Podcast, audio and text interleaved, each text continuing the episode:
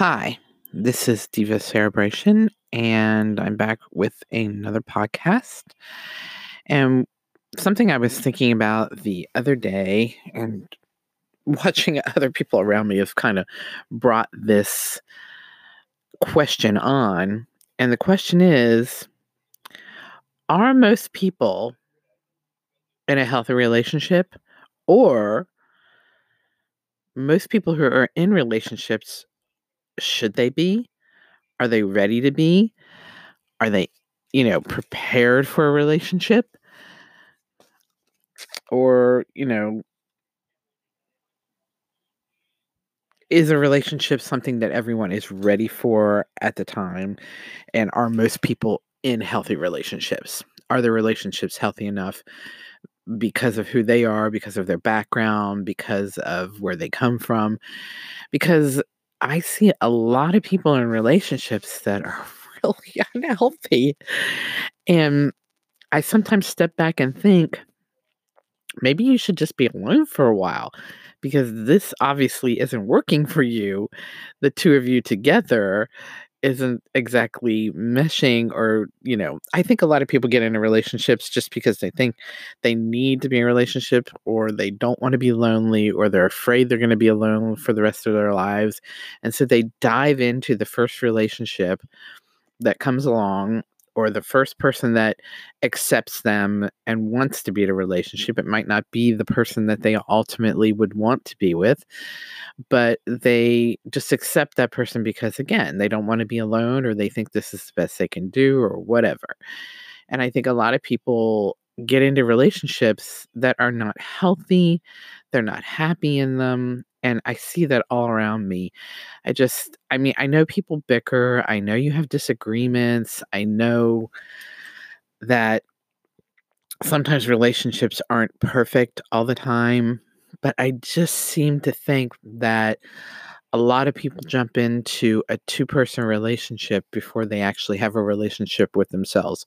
I know that sounds all philosophizing, but really, I don't think people spend enough time alone growing within themselves and learning how to live on their own and be alone with themselves and like being alone with themselves, so they like who they are as a person before they get into a relationship. And then they get into that relationship, and in any kind of relationship, I would think. And then they feel like they have to be in a relationship, or they have to settle for things that other people are doing within that relationship, or they have to put up with someone who's cheating, or someone who's not exactly a nice person, or they have to put up with addictions.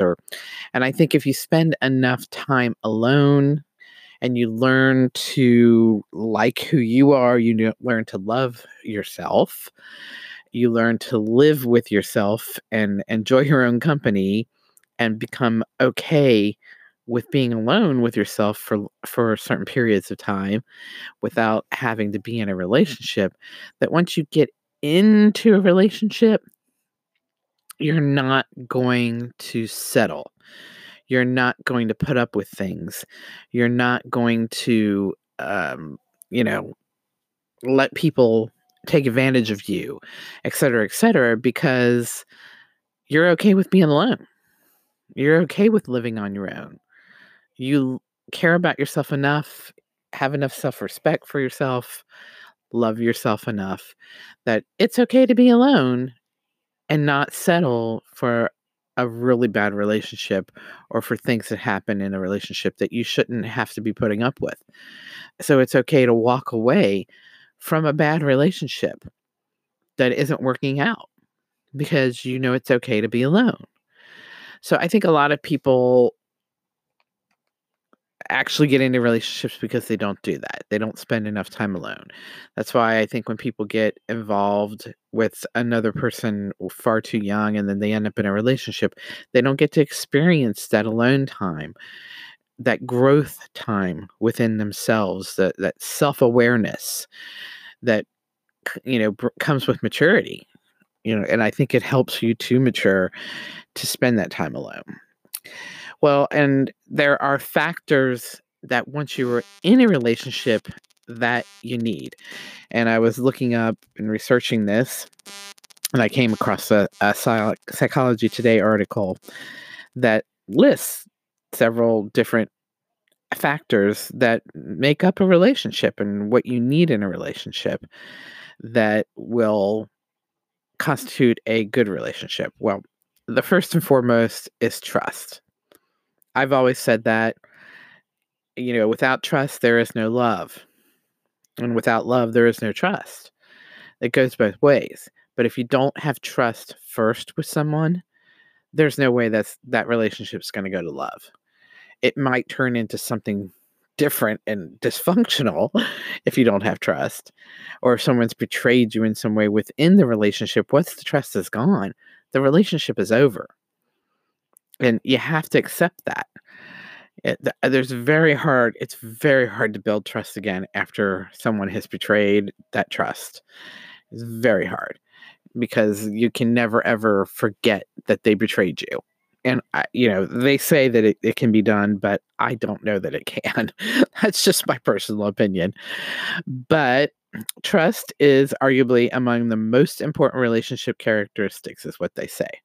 Without trust, there is a lack of solid foundation on which to build your emotional intimacy, and your potential for hurt over and over again grows even bigger, which is what I was saying. Once somebody's betrayed you, how can you trust them ever again?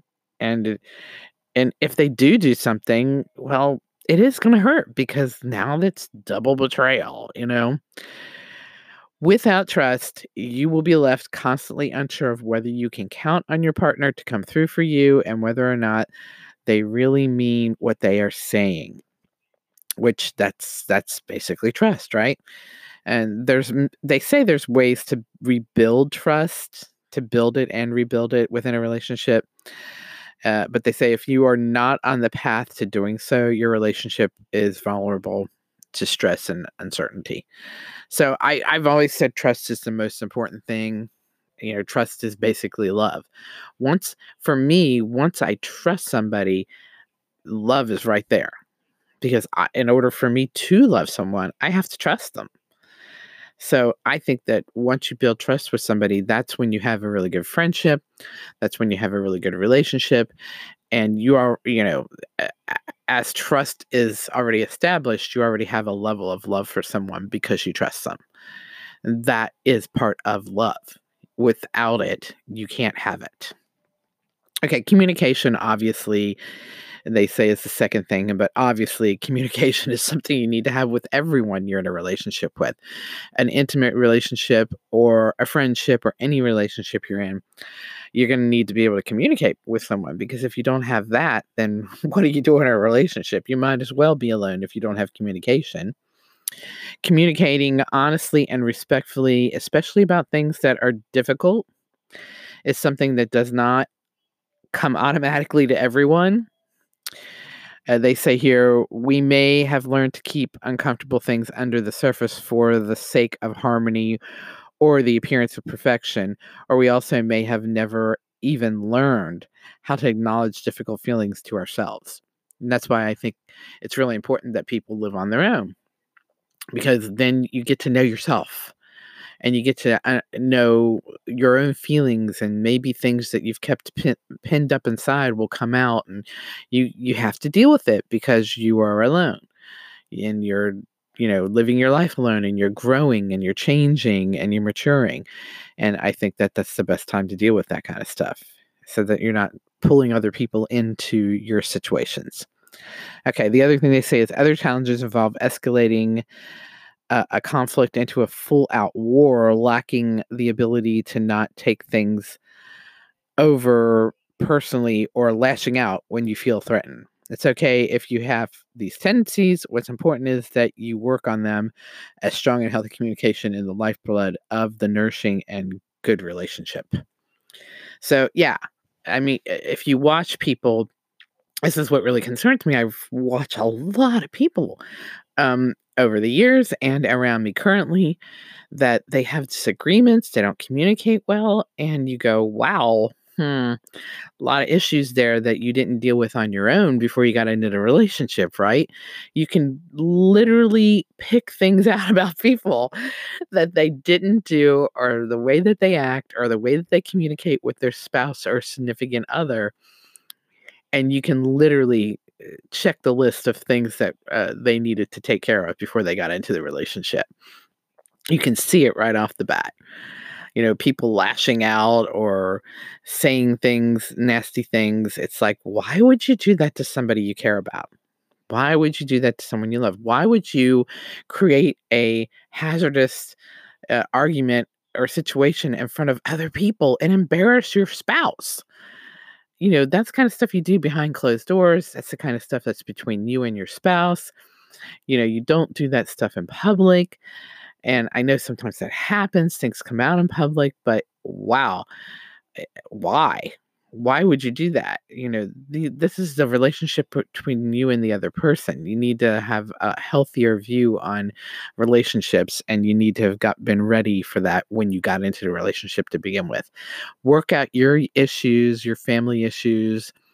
Don't work it out within a relationship. Although that happens, I know, but try to work it out before you get into that relationship so that you're ready. Or, you know, the communication part, communicating what's happened to you, where you've been down the line, and the things emotionally have happened to you in other relationships or in your family relationships, so your partner understands why you react the way that you do. Because if they understand the ABCs of who you are, then they'll understand why you're reacting, and they may not get as upset if they see you react a certain way. They'll understand that that's just part of your DNA, of something that's happened to you in the past or whatever. Okay, you have to have patience. That leads us into that. That's, you know, once you understand your partner and you're patient with your partner and you understand what they've been through and you understand how they react, then patience does come into it. And, you know, they see here, no one can be perfectly patient at all times. And the factors like lack of sleep, stress, and physical health problems can make you easily more agitated at various points. That's part of being human. But partners in a healthy, loving relationship extend each other a basic common denominator of patience that allows for peace, flexibility, and support when no one person is having a bad day or is not at their best. When partners are chronically impatient with each other, they often create a dynamic of bean counting and resentment, where they are mentally racking up offenses that other partners has committed. Being able to just go with the ebb and the flow of a partner's moods and day-to-day life within reason can instead allow a feeling of being unconditionally loved. So that's where patience, they say patience is a virtue. Well, it is. Patience is a virtue. If you can be patient with your partner or understand what they're going through at a certain point, because you understand, like I was saying, what makes them up, what's brought them here, their experiences and their perspective on things. If you understand more, that goes back to communicating, then you will also understand what they're doing and have patience with them. And that takes us to the next thing on the list. You'll have empathy for that person. And empathy is when you're willing to take another person's perspective and understand it, and feel for them, and, you know, just know what they're going through, and you can feel it yourself because you've communicated with them. You've talked to them about this in the past and you understand how they feel. That's empathy. Whether in parenting or being a good neighbor or even just letting someone merge in front of you, in front of the highway, empathy, you know, kind of comes into play in everything that you do. Okay, they say here, but it is arguably most important with the person you've chosen to be as your partner. Can you truly put forth the effort to try to understand their perspective, like what I was saying, even when you disagree with it? Does their pain spur you to try to help them feel better, or do you feel happy about their triumphs? Empathy is crucial for long-term love. And I totally agree with that. You have to kind of understand that other person, because if you don't fully understand everything that's brought them to that point in their lives, and then everything you've experienced with them since, and why they would react a certain way and why they would be a certain way, then you are never, ever going to have a successful relationship if you cannot see things from their perspective. Now, they have to do the same, or the relationship is not going to be successful. They have to see things from your perspective and understand your makeup and your ABCs of who you are.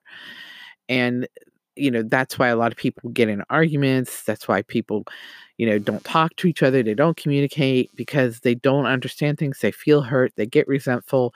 And then someone goes off and has an affair, or someone just stops talking to the other person, or someone throws a fit. You know, people can't read your mind, but you can understand what you already know that they have shared with you. If you're not understanding something that's going on, then you need to talk to them and communicate with them and say, why is this happening? Number 5, affection and interest. This is something that is so important, I think, because if you cannot be interested in one another physically, and you cannot show physical affection to one another, then there's no relationship. You know, people say if there's no sex in a marriage, there's no marriage. I agree. I mean, I think there can be extenuating circumstances. There can be different situations where that's happening for other reasons. But I think if you're not giving affection to one another, why are you in a relationship? Again, why aren't you just alone? Because what are you doing in a relationship if you're not going to be affectionate with one another? Okay, they say it likely goes without saying that love should be part of any healthy, committed, romantic relationship. In fact, I didn't bother to put that on the list earlier, is what they're saying. But more subtle than love is the expression of that love in the form of affection and also a general interest, a liking for each other. Small physical gestures or affections like hugs, kisses, comforting touches can go a long way to keep each person feeling comforted and secure within their relationship. There is no one right amount of physical affection within a relationship, as long as both partners feel comfortable with how that their needs need to be matched. Same is true with physical intimacy. As for the like factor, that goes further than love. It means that you are truly interested in each other and fond of each other, and that you are together out of attraction, even if no longer the physical infatuation of the early days, rather than obligation. So, yeah, I mean, I think you have to be really physically attracted to someone. And I've talked about that in the past, that, you know, if there is no physical attraction, then there's no relationship. Because it tends to come along with how you feel about somebody, and it doesn't necessarily mean it's how someone looks, or, you know, I do agree people need to be healthy physically and take care of themselves and have pride in themselves and self-respect. But, you know, if there is no attraction, then it's probably because all those other areas we spoke about already. There's no communication, there's no trust. Something has gone wrong in the empathy area, or something's gone wrong in any of these things on the checklist, that you're not feeling it for that person anymore. And that's a betrayal somewhere along the line. And that's why physical affection kind of goes away. Flexibility. Well, I mean, that's, if you're living your life with somebody, that's another pointer. You know, you have to be flexible with somebody. And if you're not, how are you going to have a relationship? You're two different people. You're going, over years of time, you're going to change. You're going to grow. You have to be flexible. Relationships are compromise. That's what a relationship is sometimes. When you're on your own, you can do whatever you want. But when you're in a relationship, you kind of have to check in with the other person. You kind of have to take the other person into account.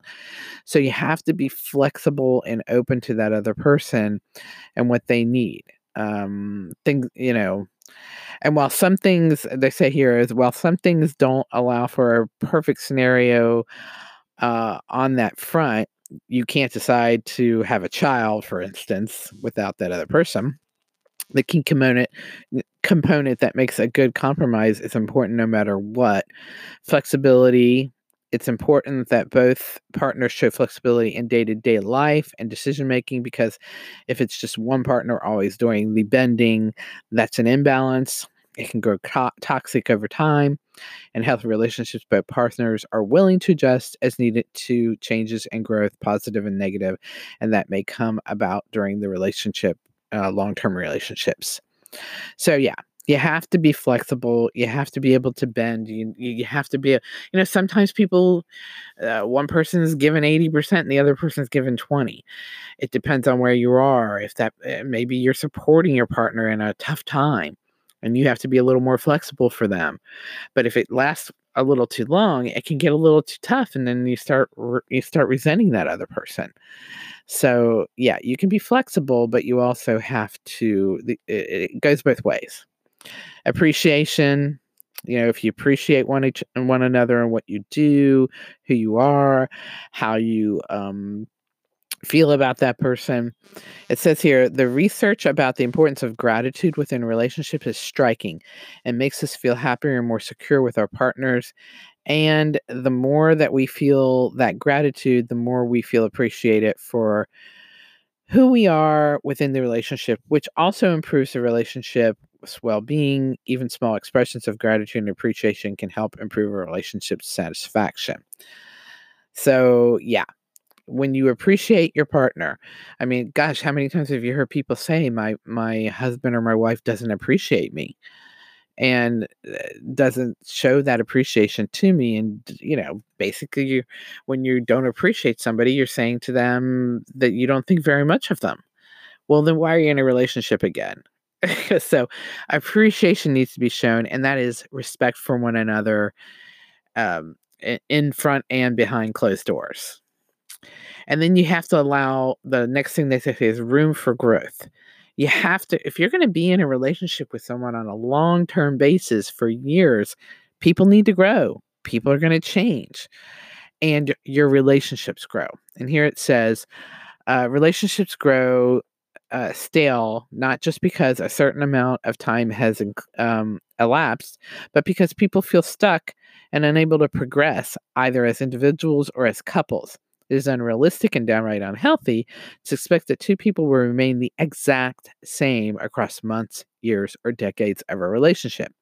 Hopes, fears, goals, and interests constantly evolve, and that is a good thing. A relationship does not have to end or even suffer because of this, as long as both people allow each other the space to grow by not pigeonholing each other into their younger selves. So you're going to grow, you're going to change, time's going to pass, and you have to understand that your partner is going to change. They may be a different person in 5 years than the person you met. And you know what? That's a good thing. That's a good thing, because you want your partner to grow and progress and become who they're supposed to be. You do not want to hold them back and have them be the same person that they always were. You don't want to, hold somebody back just because you're not going as fast or moving as fast or things aren't going as well for you. You want to make sure that the other person is progressing in the way that they can too, or what life's bringing to them. But there has to be a balance, as always. And like I said before, the number 9 is respect. Again, same thing with trust. No trust, no love. No respect, no love. I think those all go together. Trust, respect, and love all go together in a relationship. And they say here, we often associate the concept of respect with people or concepts that are not intimate with each other. Respecting one another's elders, respecting symbols of religious faith, or respecting authority. But respect is every bit as important within a close partnership, if not more so in healthy relationships. People talk to each other in ways that they don't debase each other and validate or belittle each other. They value each other, their time and their opinions.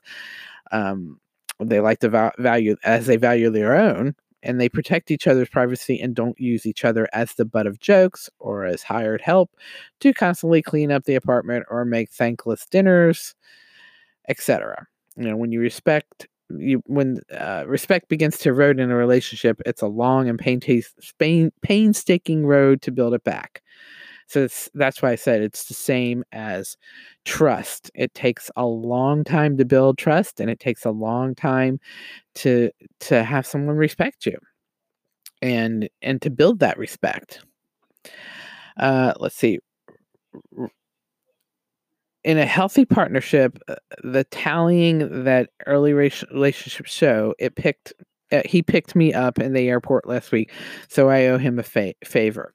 So being reciprocity fades into the background as a new trusting equilibrium takes place. You both just generally do for each other what's needed. In an ideal situation, the give and take roughly works out equal between each other. So that's what they're talking about, you know, having doing things reciprocally for each other. I do something for you, you do something for me. There has to be a balance in what you do for each other and how you respect each other, and you can't have somebody doing more for you than you're doing for them. So there has to be that give and take in relationship, or there's going to be a buildup of resentment, and it's going to get a little uncomfortable. And then that goes back to respect and trust. Healthy conflict resolution. We talked about that earlier. You know, you need to know how to argue. You need to know how to argue with one another. You need to know how to communicate with one another. And if you're having a disagreement, you need to be able to talk it out. You need to be able to communicate and tell each other what you feel, and how situations are going to work out, how they're going to end, how you're going to, are you going to move to a certain city? Whose job is, if you guys get promoted, whose job's more important? Or are they both important? And whose salary is more important? Or are they both important? If you leave for your job to move to another city and your partner has to give something up, is that going to affect them badly? And are you going to have to argue about that? And that's going to bring conflict. And maybe your partner doesn't want to move. Maybe they don't want to leave their job. Maybe they're really, really happy at their job. And are you that unhappy at your job that you need to move to go to this other job? So there's, you have to be able to come to conclusions about things. You have to be able to communicate with each other. And when you have disagreements about things like jobs or the house or the kids or your significant other's family members, the mother-in-law or the father-in-law or the brother and sister, you have to be able to talk through those situations and, and keep things from escalating too far in order for you to have a healthy relationship. And they say much research has pointed to the fact that the way a couple argues or doesn't can predict a lot about their relationship success. We tend to have rose-colored glasses about romance in American culture. We are willing to entertain conflict in the beginning. Boy meets girl, boy loses girl, then boy gets girl back and lives happily ever after, that kind of stuff that, you see in films. But once a couple rides off into the sunset together, we expect the things should just be okay. And then you're out. Ironically, couples that hide their upset with one another in order to preserve the illusion of everything being perfect are probably far worse off than couples that express their emotions and work and resolve them as they come up, and even if it causes conflict. So you can't be afraid of conflict in a relationship. You have to be able to trust the other person. So basically what they end with here is that, in short, healthy relationships refrain from stonewalling and escalating into personal attacks when there is a difference of opinion or a problem. They are able to talk it through with respect, empathy, and understanding. So if you're in a healthy relationship, you might see some disagreements, you may see conflict, but in the end, you're able to talk to each other. You're able to work it through. You don't give somebody the quiet syndrome. You don't, shut somebody out and just say, never mind. You just, you take a breath and you say, okay, you're not hearing what I'm saying. I need you to listen to what I'm saying. And this is what I'm saying. And maybe I'm not getting it across to you in a way that, you may not understand coming from me or vice versa. So let's talk this through a little bit more. And here's what I'm trying to say. And then reword what you're saying. Don't stonewall. Don't give somebody the silent treatment. You have to talk to people. You don't resolve anything if you shut people out. And then when you are speaking to them, speak with them with respect. Try to understand what they're saying and give them the opportunity to understand what you're saying. And so you both can have empathy for one another in your conversations and come to a resolution. And that's the only way. And it goes back to communication. Again, you're hearing communication, respect, understanding, empathy. All of those things that are important in a relationship come in at the end when you're in a conflict resolution. So trust, everything comes in. You have to trust that someone's going to listen to you and they're not going to turn around and bring something up years later that you told them, or months later, or they're not going to, bring this argument up again and try and hold it against you for something that you've asked about or needed. So all of that comes into play. Okay, number 12, they mention individuality and boundaries. And two people who were exactly the same would probably not have much to talk about after a while. After all, they'd already know what the other's perspective was going to be, so why bother to listen to it? And of course, two people who are so different that they don't share each other's values or daily styles of living are bound to have too little in common to maintain an interest in each other at best, or be downright incompatible, disliking each other from the start at worst. The sweet spot is a relationship where the similarities create a foundation to connect with each other, but individual differences are still respected and valued. So that's what they're talking about when they say individuality and boundaries. You're still going to be who you are. And like I was talking about before, as time goes on, each one of us changes, each one of us grows, and you want that in a relationship. But you also have to realize that each one of you is going to change differently. You're going to grow differently. It's not going to be the same person that you married 5 years from now. They're going to be a different person. And again, I will say that's what you want, because that's who you want to be in a relationship with. You want to be in a relationship with somebody who lets you grow, who lets you change, and still loves you, even with all that. I mean, the basic person, I think, always stays the same, but you are going to, you're going to be married 20 years down the road to a different person than you married the first day you got together. So, that's a good thing. Again, you just have to remember that. And then boundaries. It's important that each partner is given the freedom to still live their own life, that's what I'm saying. If you open up and let somebody live their own life and do their own thing, there's going to be compromise. There's going to be negotiation. There's going to be times that you're going to have to, one person's going to give more than the other, 80-20. There's going to be times when you have to choose during something that your partner wants to do more in life or in a daily event or even in jobs.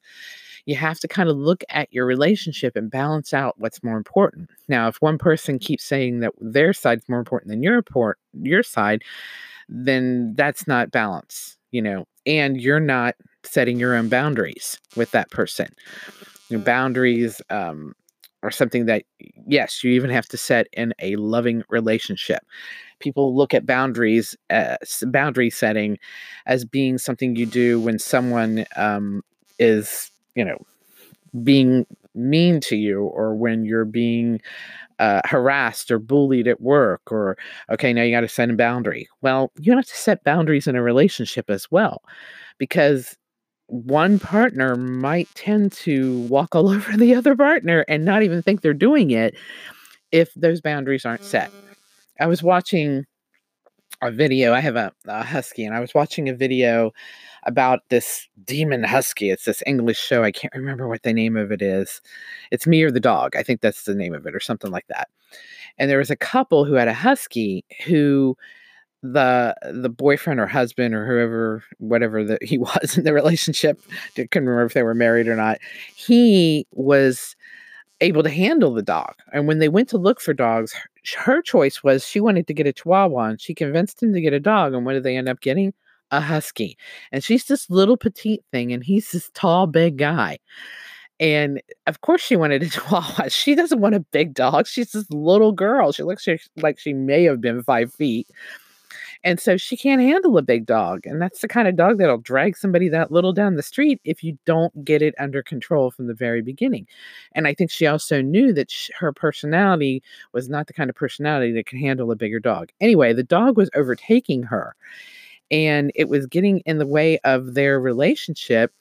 And basically her boyfriend, husband, was just saying, I don't want to give it a dog. I love the dog. Even though whenever the dog was alone with her, he was biting her. I mean, he was puncturing her skin, and he was growling at her.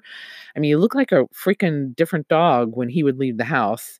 He was, when the guy was there, he was well behaved. He listened.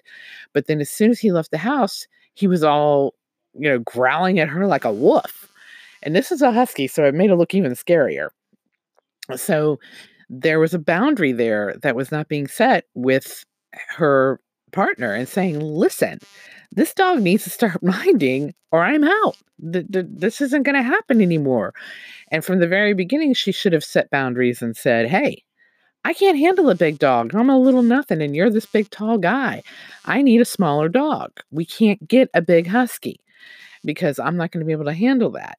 But what the trainer taught her was how to handle a big dog. I've always had big dogs, so I know that you can handle a big dog.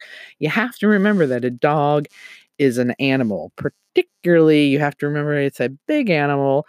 Most dogs have teeth. Even the smaller ones could rip you to shreds if they wanted to. I mean, if you went and met a coyote out in the middle of the woods, you'd be afraid of a coyote, and they're not small. They're small dogs. So you have to set boundaries with an animal, and that you have to let them know who's the boss. You have to be the alpha. And if you're not the alpha, man, they'll walk all over you. And that's exactly what that dog was doing to her. She was being way too nice. And I don't mean you have to be mean to a dog. You just have to you have to be big in your voice. You have to command attention. You never have to touch a dog to get a dog to mind. And that I've had Dobe Lab mix. I've had a husky. I've had German Shepherds. I've had Border Collies who are hyper as heck. And, Huskies are just, they have a mind of their own if you don't get control of them. And I've had 3 Huskies. So I know that you can get a dog into control. And most times when dogs aren't minding or dogs are acting badly, it's because their owners or their parents, if you want to call it your parents, have not taught them.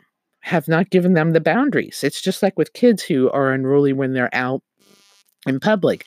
I know that those parents have not set boundaries with those kids. And again, you never have to touch a kid to get a kid to mind. You just have to set clear boundaries from the beginning. And if you set those clear boundaries with a kid or an animal or anybody, they're going to know where you're coming from. What you have, it's sort of like setting up an expectation of what you have of someone.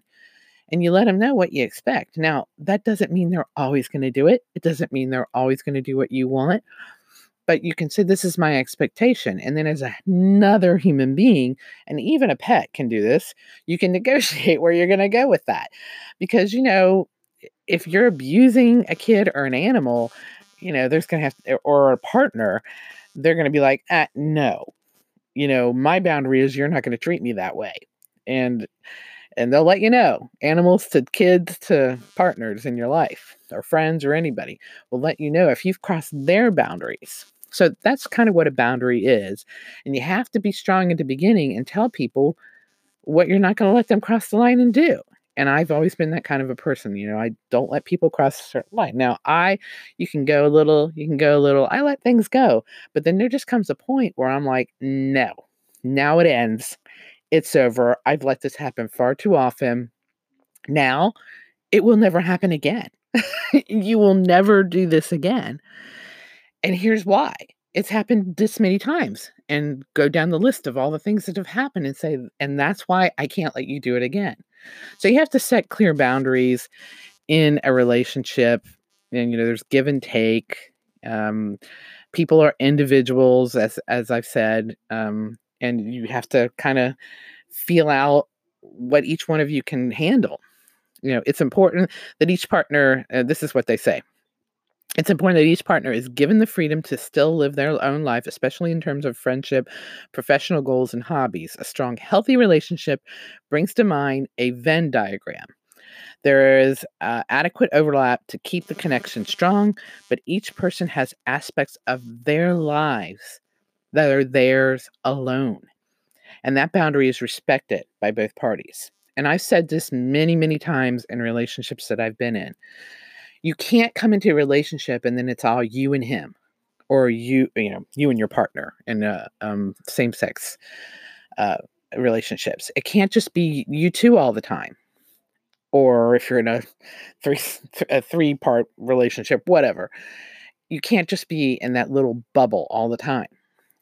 When you come into a relationship, before I met you, you had friends. You went out and did things with your friends. You did things with your family. You had hobbies. You had interests. You had things that you did when I wasn't there before I filled your time.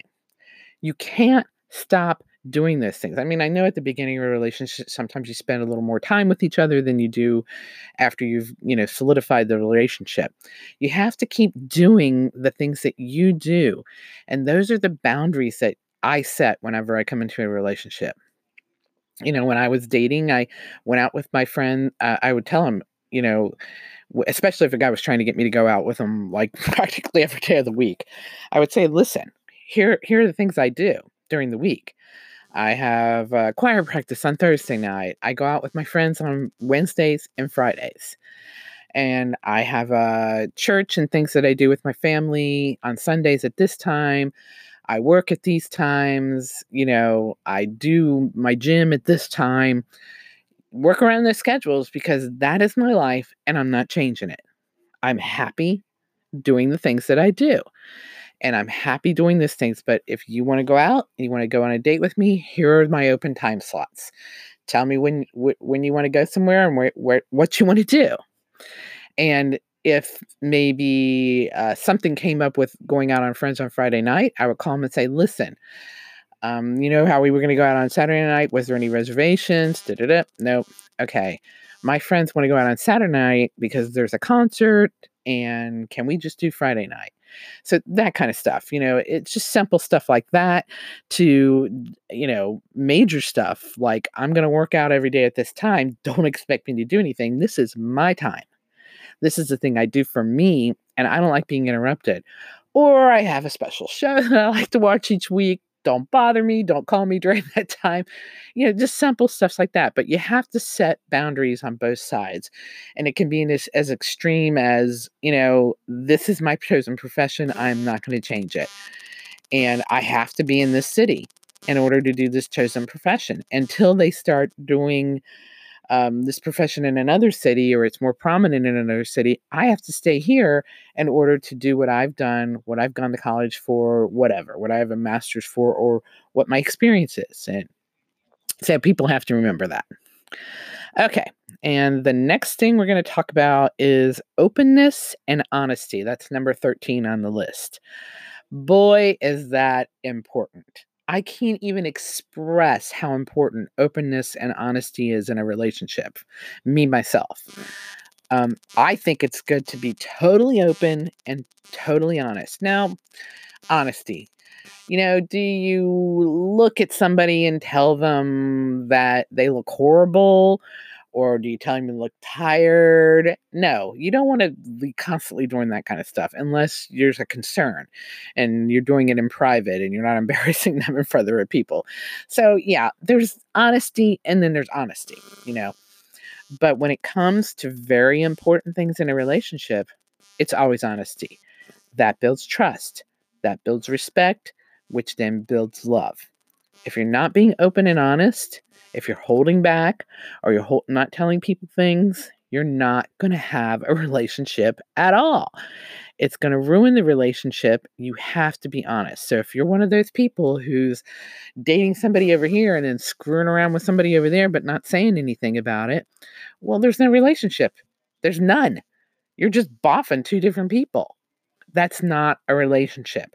You need to be open and honest. If you're going to see other people, you have to be honest with the people that you're dating, that you are seeing other people, and how many other people you're seeing. You don't have to tell them who it is, but you do have to say, I'm seeing 3 other people, or I'm seeing 1 other person right now.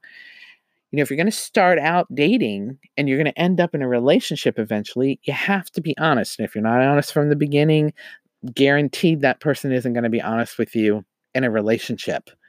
They're going to hide a lot of stuff. Okay, this is what they say.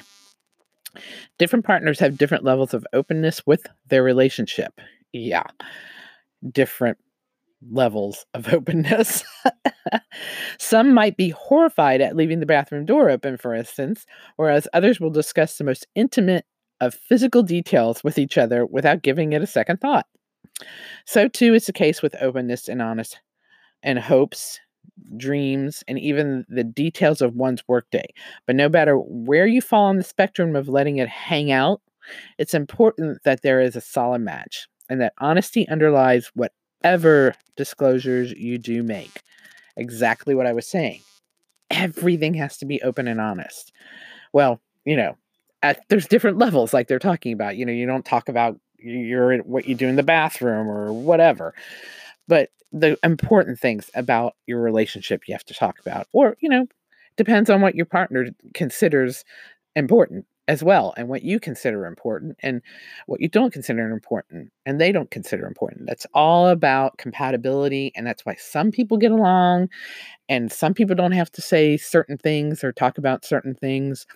And then other people don't get along because the other partner is just not compatible with them as far as openness and honesty or all kinds of things in the relationship.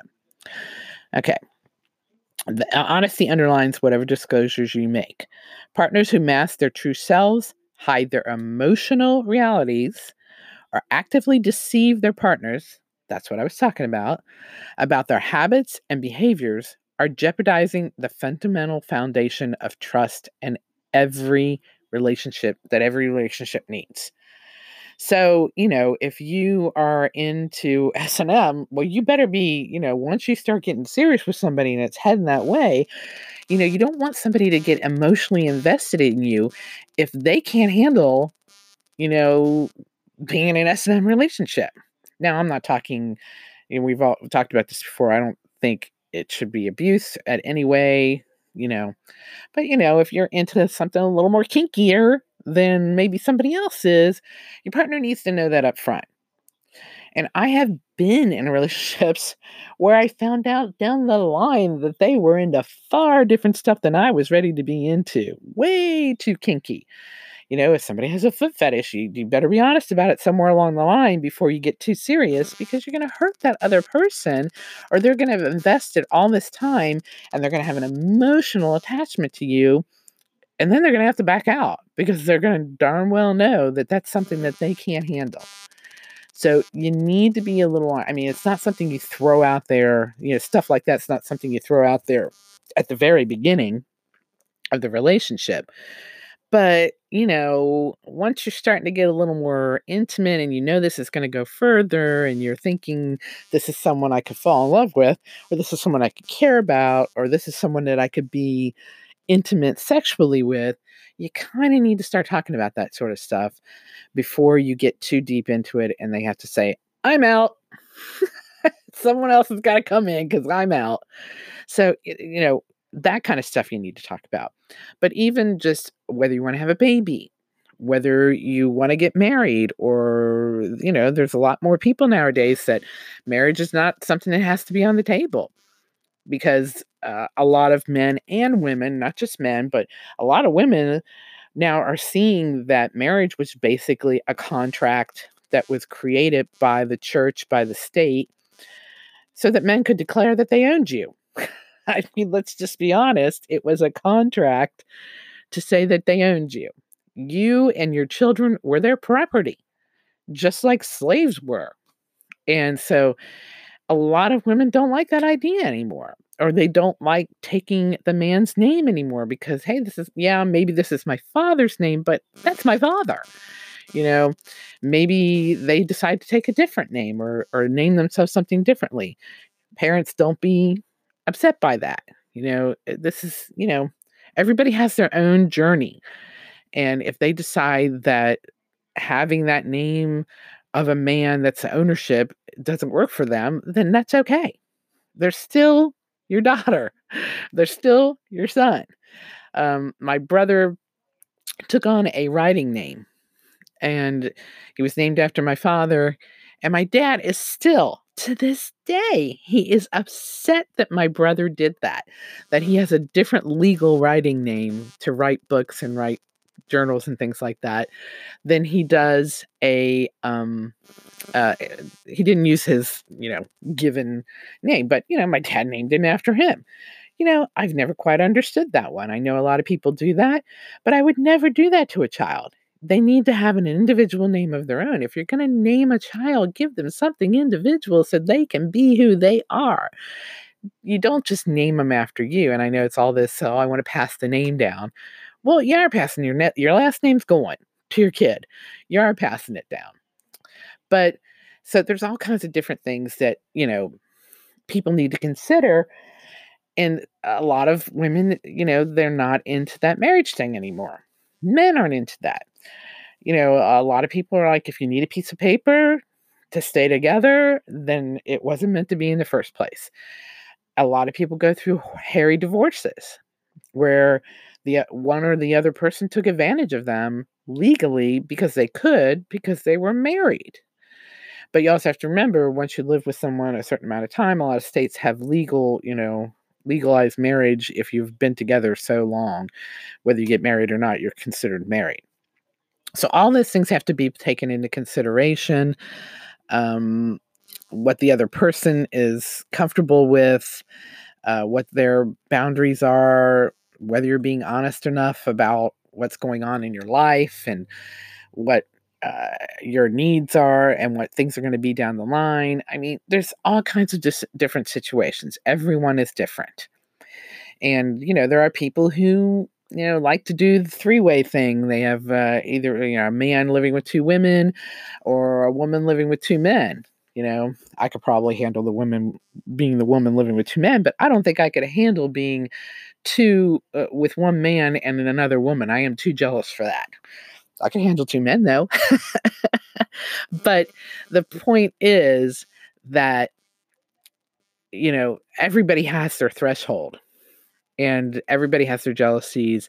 Everybody has their needs, their wants, and you have to be honest about that from the start. And you can't start getting serious with somebody and then expect them just to accept something that they couldn't accept in the first place. So open and honest. So there you go. There's our checklist of things that, you know, makes a relationship. And as I said at the very beginning, I have my doubts sometimes when I look at people that they've really gone through something like this. I think it's good to go to counseling before you get married. I think it's good to go to counseling while you're dating. I think it's good to have those talks. If you can't get it out between you and you need a mediator to come in, counseling's not a bad thing. You know, it's going to help you to hold that relationship together if things get put out there a little bit more. And sometimes one-on-one people can't do that because they're afraid they're going to hurt somebody or they're afraid of what the reaction is going to be. And if there's a mediator there, it helps. It helps them be able to talk about things. That's why counseling is such a great thing. And it doesn't mean you're crazy if you go to a psychologist or a psychiatrist or a counselor. It doesn't mean there's absolutely something wrong with your relationship if you do that. It just means that you need a mediator in there to help you guys move along. We all come from different backgrounds. We all come from different families where, you know, there was a little bit of dysfunctionality, and I don't care what anybody says, everyone has dysfunctionality in their family. No one's perfect. And there's major dysfunctionality usually depending on what level and what your parents were like and where they came from. You know, you could have your parents could have grown up in a really wealthy home with a lot of financial opportunities, but their parents were closed off, or they married, or they were they worked too much and they weren't home enough. So the kid was left alone all the time and doesn't know how to communicate.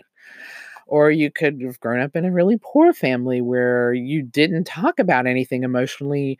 You didn't discuss anything because every day was just a daily fight to keep going and put food on the table and pay the bills. And everybody was working 2 or 3 jobs and was too tired to talk about anything. And it was just basically getting through the day. So, you know, a lot of people from 2 different worlds come together like that and they can't understand each other. It's good to go to a counselor because they can help you understand and say, that counselor can look at you and say, hey, you came from a wealthy background where your parents were, you know, cold and distant because they worked so much.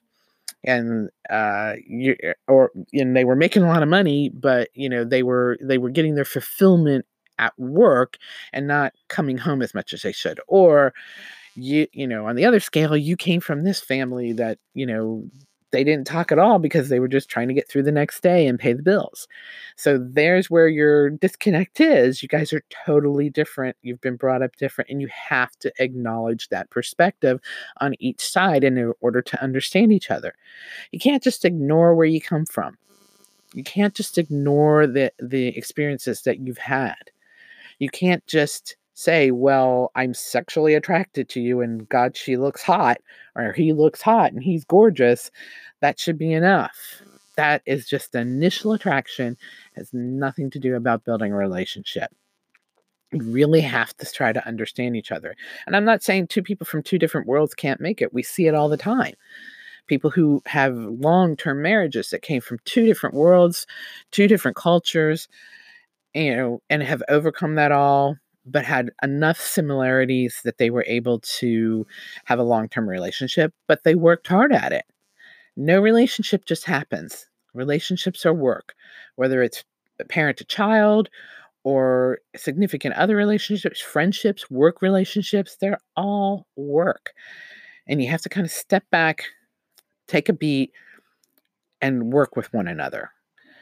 And I hope that this helps you if you're not in a relationship or you're in a relationship, helps you consider the fact that you need to really look at these kind of things in your relationship before you end up in a long-term relationship that may not work out. You have to look realistically at each other, or it helps you to get to a point where you get into the counseling or the help you need to get so that your relationship will work, so that you can understand one another and you don't end up standing in a group of friends with everybody bickering and me standing there looking at you going, why the hell did you ever get married? Why are you even together? Do you guys even love each other? You need to work on this. You know, why are you, don't make yourself miserable by staying together with somebody that it isn't going to work with.